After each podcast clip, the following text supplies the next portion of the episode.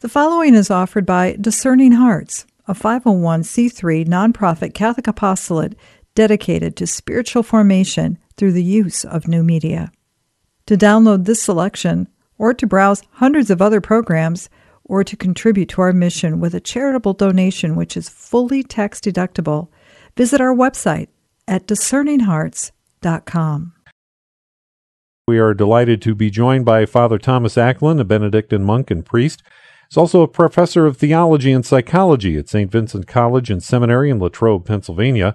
He earned his doctorate in theology and psychology of religion from the Catholic University at Louvain in Belgium and trained in psychoanalysis at the Pittsburgh Psychoanalytic Institute, where he is now a faculty member. He is a spiritual director, psychoanalyst, and author of another book called The Unchanging Heart of the Priesthood. Uh, today, though, we are going to be focusing on The Passion of the Lamb. Father Thomas, good morning. Welcome good to our morning. program. Good to be with you. I would uh, just like to uh, ask you the opening uh, question that, uh, that that we do of most authors. Uh, why the need to uh, to write The Passion of the Lamb? The uh, effort uh, that I've made throughout a lot of my teaching of seminarians has been to, in teaching Christology, to really try to bring them to the heart of the mystery of Christ. And the heart of Christ is certainly opened up to us on the cross. And uh, so that that's certainly been at the heart of my spirituality. But it has seemed to me that in our times, uh, the new evangelization that Pope John Paul the Second called for is really a call for us to go to the heart of the gospel, of the teachings of the church that we've had these two thousand years, but that very often we can kind of carry along with us without getting to the heart of them. And so that kind of an urgency in our times uh, really led me to want to do a little writing in Christology, and uh, then this particular project with Servant Books came up uh, and uh, turned into The Passion of the Lamb. It's so compelling what you put forth in the book, Father, addressing that question of where is Christ in these discussions, because you do point out that in issues of morality and religion these days, and especially in our country, but throughout the whole world, Jesus Christ, the person of Jesus, doesn't seem to be present. That's right, and I, I think even in church circles, Catholic church circles, other Christian groups, there is you know, an alarming uh, way in which we can begin to take a certain set of beliefs and moral teachings and, you know, kind of have those there alongside certain other considerations and other points of view. Now, that that's very good from the point of view of ecumenism and of dialogue, but very often it eviscerates. You know, it really takes the uh, the vitality out of uh, Christ and out of the gospel, and we begin trying to apply a certain um, ideal in whatever compromised way we can. Again, in some ways, there are reasons to praise that because we're trying to do the best we can in often very hostile situations mm-hmm. that there are toward the Catholic Church. But the danger is that uh, we really lose the, the force,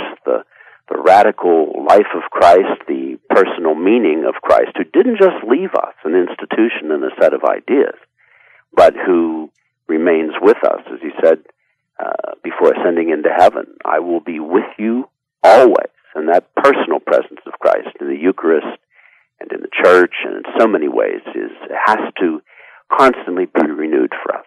Right. He really commissioned us as members of his body to go out there and, and stand up for many, for the poor, for the naked, the hungry.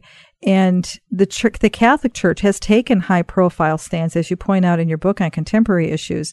Unfortunately, though, sometimes the members of that body of that church uh, don't stand up when the church does make a, a, a stand. That's right, and I, I'm afraid that uh, how explicit the agenda is, I'm afraid it, it is explicit. I, I think there's kind of an agenda in our country mm-hmm. uh, where Catholicism and religion in general are actually much stronger than in European countries and other first world countries. I think that there's a tendency to want to make Catholics kind of get in line mm-hmm. and just sort of be part of this country and keep your faith to yourself. And that is probably one of the most insidious uh, attacks against the church. It Amen. Isn't a frontal attack, it, although there has been uh, a lot of attack on the church. But I think many Catholics buy into this idea that, well, I'm a Catholic, but, you know, I still have a conscience, and uh, not only that, even though my conscience clearly tells me that abortion is wrong and things like that, that I don't have any obligation, uh, actually I don't have any right to bring my beliefs out into the public square and into the debates and into politics. Uh, many Catholics have, you know, just sort of quietly uh, gone to the sidelines with their faith, and sometimes have felt uh, entitled to make up their own minds and have felt that they can still remain Catholic uh, and sort of do it their own way. And uh, I think that there's a, a strong force in our nation wanting Catholics to be like that, and certain Catholic politicians and public figures are, are front staged because they are examples of people who, in some sense, call themselves Catholic, but can vote and can think and mm-hmm. act any way they want. You know, we really have to rail against that kind of pluralism, don't we? We absolutely do, because that's not pluralism at all. That is, you know, I don't want to call it necessarily hypocrisy, but it is certainly a divided heart. Right. And that's, as you point out in the book, that the new evangelization is necessary in these times because there's a passionate need for the truth to be made explicit. Exactly. I think the, you know, everything we've been saying here has to do with a tendency to leave Christ and leave our faith implicit. Meaning, yeah, you know, we believe these things and, you know, we sort of have them there in the background. Christ insists on being in the foreground. And mm-hmm. uh, we need to, as Catholics, and again, I think that this is honestly uh, what Pope John Paul was calling for with the new evangelization. It is making the gospel explicit, putting it out front, integrating it into culture, mm-hmm. Mm-hmm. not letting it be a, you know, some kind of a subculture, or because then it's too easy to consign it to museums and holy days. It has to be explicit. We need to. It needs to be clear that we're following Christ and clear that we're Catholic. And we've, in some ways, lost the respect even of is, some Islamic people because we are not really living our faith and we're not really consistent with what we say we believe in terms of how we live and the type of culture we're producing. Right. I love the section on it's entitled Born Again, and you talk so lovingly about those who are in the church that have returned to a faith that is born out of just a, a sincere devotion to the church.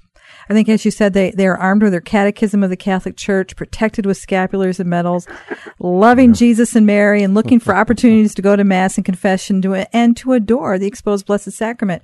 And there are member, other members in the church who look at them and say they're foolish. That's right. I, I think that um, one of the most incredibly powerful and uh, hope-producing things of our times are the powerful conversions that so many people, young people, but people of all ages have. And whether they have been raised Catholic in a mediocre way or nominal way, whether they've fallen away from the faith or whether they've had no faith.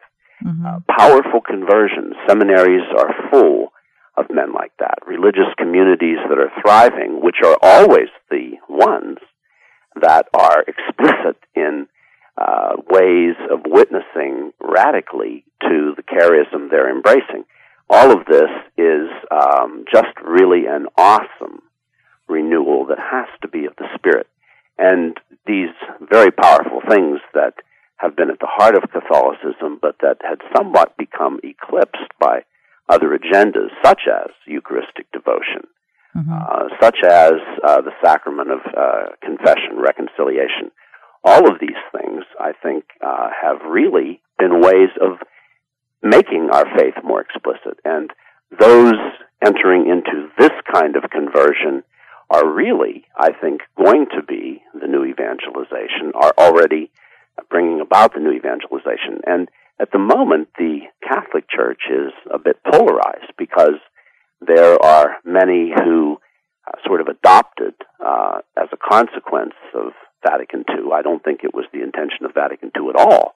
Mm-hmm. We've developed a very implicit kind of faith right. uh, that is not really strong in Catholic identity nor strong in Christian identity. Right. And they think these people are radical and just clinging to uh, externals and ritualistic and nostalgic. And it's none of that. It's the Holy Spirit. Uh, we are talking with uh, Father Thomas Acklin. Uh, The Passion of the Lamb is his book, The Self-Giving Love of Jesus. That section on conversion as shrinking, that those people that we are just speaking about who embrace their faith, not only in their ritual, I mean, in the outward, but it also, they bring it inward and they shrink, as you say, to themselves. Exactly. Jesus, uh, and this is something that, uh, you know, over my lifetime and during my more than twenty-five years as a priest, this is something that has really only Uh, come deeply into my heart and into my, my own conversion, into my own spiritual life in the last five or ten years. And that is how many times uh, Jesus uh, calls upon us to be like little children and to be the least, the lowest, the last, mm-hmm. the most little. And uh, if anyone wants to have a wonderful Um, experience uh, during their reading of sacred scripture, uh, to just go through the Gospels and see how many places there is a child, mm-hmm. uh, a little one, there is someone who is reduced to the last or lowest place, and how this is the uh, this is the way in which the most powerful graces come. Christ's most powerful Uh, act, greater than any sign or miracle he ever worked, was from the cross. And there he was the least, he was the most despised, the most humble. And there is an active humbling of ourselves, which is not masochistic, it's not self-hating, it's not um, guilt-ridden, but it is, it is a humility that loves and knows Christ. Being little and small like that is really necessary for us to enter the kingdom of heaven, as Jesus said. And the conversion comes to these little ones. And the, anybody who really goes through powerful conversion in Jesus Christ uh, is always going to have that experience of feeling like they've lost everything, only to find that the everything they thought they had was often uh, a false security, and that Christ is powerful in his grace. The Catholic Church is going through much purification right now, and mm-hmm. it's wonderful because uh, I think this very process of uh, becoming little in order to lead is taking place.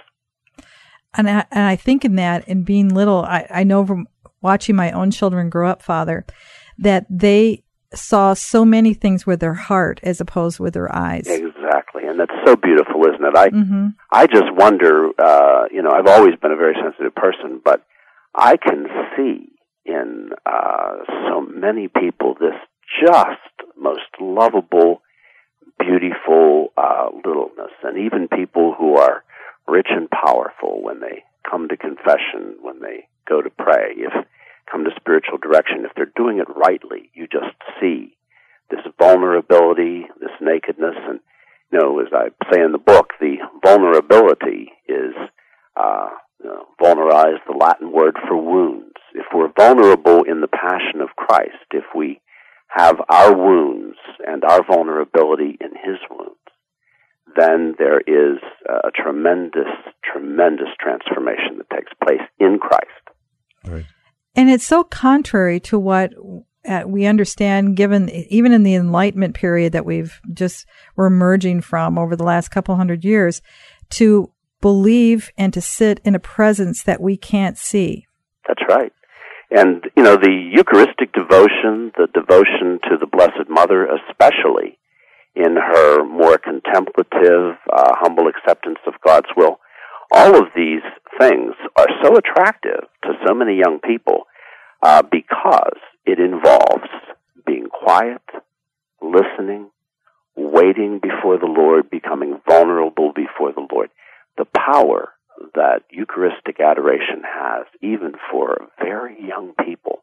Youth two thousand and some of these other wonderful movements have shown that, you know, you might say, oh, young people could never sit still in front mm-hmm. of uh, the Blessed Sacrament. And yet they find something there that on a natural level, as well as on a supernatural level, they've been hungering for. There's nothing contemplative in our society, and they long for that.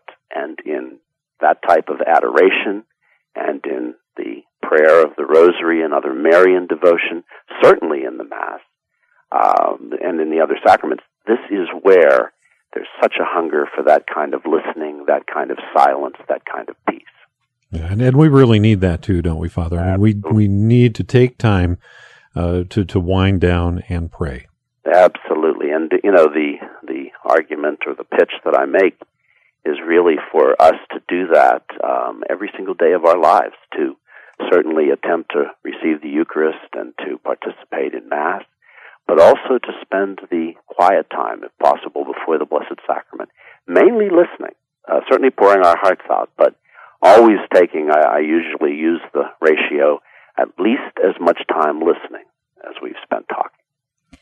Beautiful. And encountering Christ. You know, it, today, so many people would rather have us, they would rather be told who Christ was than to experience them, him right. themselves. And our liturgies, you know, sometimes have become so very uh, full of words. And, yep. you know, that even the Mass, uh, you know, so much activity, so much singing. Uh, I, I think the longing for the Latin Mass and for, um, you know, the Tridentine Mass and, and various things of that nature are not nostalgia. I think a lot of it is longing for the mystery. Well said. Mm-hmm. And longing to have the intimacy with Christ that sometimes all the talking, and even priests and religious and religious people, Uh, find it too easy to just go on and on and talk, and often don't take the time themselves to pray. Right. It's so true, and it really hurts the faithful, ultimately, because it confuses them. I mean, when you have scholars that will look at the life of Christ and dissect it down to such uh, uh, almost too much, and then not even, you know, I'll be frank, the work of the Jesus Seminar. Yeah, terrible. Mm-hmm. Oh, yeah. And, and even I mention in my book, you know, the resistance to Mel Gibson's movie by many Catholics yep. and by many uh, priests and scholars and people like this, because they argue that it is too literal and naive. Uh, you know, the tendency to really take the Gospels apart, as you were just saying, and to dissect them, and basically to take the life and the power out of them, mm-hmm. to be skeptical. It's that Enlightenment skepticism again, where everything is, you know, you sort of doubt everything and question everything, and then you become minimalist in what you believe. Well, you know, first of all, that takes away the power of the person of Christ mm-hmm. and leaves us with a few historical data that, you know, some scholar or another has decided Uh, are probably true. And how do you allow uh, yourself to know Jesus that way?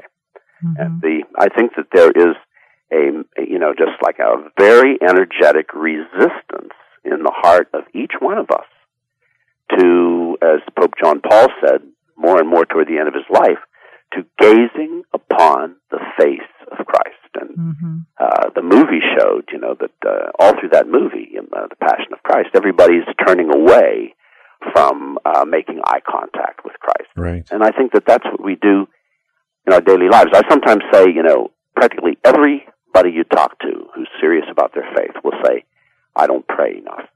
And mm-hmm. sometimes the reason is I'm lazy. Sometimes the reason is I'm too busy. The reason I think that uh, most of us don't pray and don't just simply be still before the Lord is because we're afraid of the intimacy. We don't want to look at His face. We don't want to really see Him and to allow ourselves to meet that love face to face, heart to heart, wound to wound. And I think it's, for many of us, we don't really want to understand suffering. I mean, we say, how can God allow suffering? How can He suffer on the cross for us? But as you enter into that mystery, you begin to understand why we do. Exactly, because it is the mystery of self-giving love. Mm-hmm. And, you know, we don't want to give ourselves because we're afraid to lose ourselves. But as Jesus said, if we don't lose ourselves, we'll never find ourselves. And, you know, it's just the simple gospel message. We want to keep control. Mm-hmm. We don't want to lose ourselves. We don't want to die. We don't want to have to give up anything. You know, Pope Benedict the sixteenth said it so beautifully at the Mass when he officially uh, accepted uh, the chair of Peter as his successor. And he, he was speaking primarily to young people, but he said, be not afraid, as my venerable predecessor said, be not afraid of what Christ asks of you. Mm-hmm. He asks everything, and he will give you everything. That's and we right. have to, the, again, that has to be explicit. That can't simply be some sort of vague idea that I'm trying to steer my life by. It has to be explicitly lived out. And I think young people and many people today, many Catholics, really want to do that. Right. And often don't have the leadership or the support of their fellow Christians to do it. Right. And I think a lot of people, uh, Father, uh, myself included at times, have that problem of literally dying unto oneself. That's right. Uh, that it's, it's, it is such a hard concept to really get around, but you need to take time in prayer to really explore that. Well, that's right, and and uh, the only way to die to ourselves is to die in Christ's dying. I think that we, um, you know, for us it is not possible. You know, my good friend Scott Hahn was saying that in a talk uh, just the other day. You know, he was saying that, yeah, for us it's not possible, absolutely not possible, but in Christ all things are possible. And the only way we can die to ourselves is by dying to ourselves in Christ's dying. And that's, again, the reason why the passion, which reveals the, the very heart of God, mm-hmm. the way God loves, is the only refuge we have and the only source of strength, our only chance of really loving as we are able to do in the image and likeness of God. Right. As you, you bring us to the point in your book, Father, too, that Jesus Christ has risen from the dead and has promised that we will rise with him. That's the victory. That's the reason for that, that suffering and that, that, that passion. You know, and the resurrection of Christ shows us what uh, this life means. And it shows us what even the suffering and the dying that we have uh, is about, namely, it is about new life. But again, the grain of wheat has to fall into the ground and die. And that dying is not simply the event at the end. That dying is all through life, dying daily, as Saint Paul says in so many different ways, and doing all of this in Christ. So the the big thing, I think, that um, you know, lets most of us, many of us Catholics, all Christians, Uh, really struggle more than we need to is that we're still trying to do it on our own. We need to do mm-hmm. it only in Christ and as explicitly and as totally in Christ as we can. Then uh, I think we will find ourselves uh, more surrendering than uh, wearing ourselves out with uh, our spiritual efforts. Mm-hmm. That's what's so beautiful about your book, Father, because I think what you've done, I think it comes from your background as a psychoanalyst and having listened to the stories, you guide us through that merging of ourselves and, and that shrinking to ourselves and all the fears and all the doubts that will pop up. You at the right point address it and then continually gently guide us back to that embracing of the passion of the Christ. Well, I never intended to write a book, but, you know, um, I when I did write it, uh, the editor had invited me, uh, you know, you teach, you've studied, done all that. Instead, she said, why don't you just write from your heart and from your experience, and from your prayer? And that's what I did. And, um, you know, it really is, the book contains, you know, what I have gained from the Gospels and from my own relationship with Christ, and also what I have seen in trying to help other people uh, along the way of uh, their path of conversion in Christ.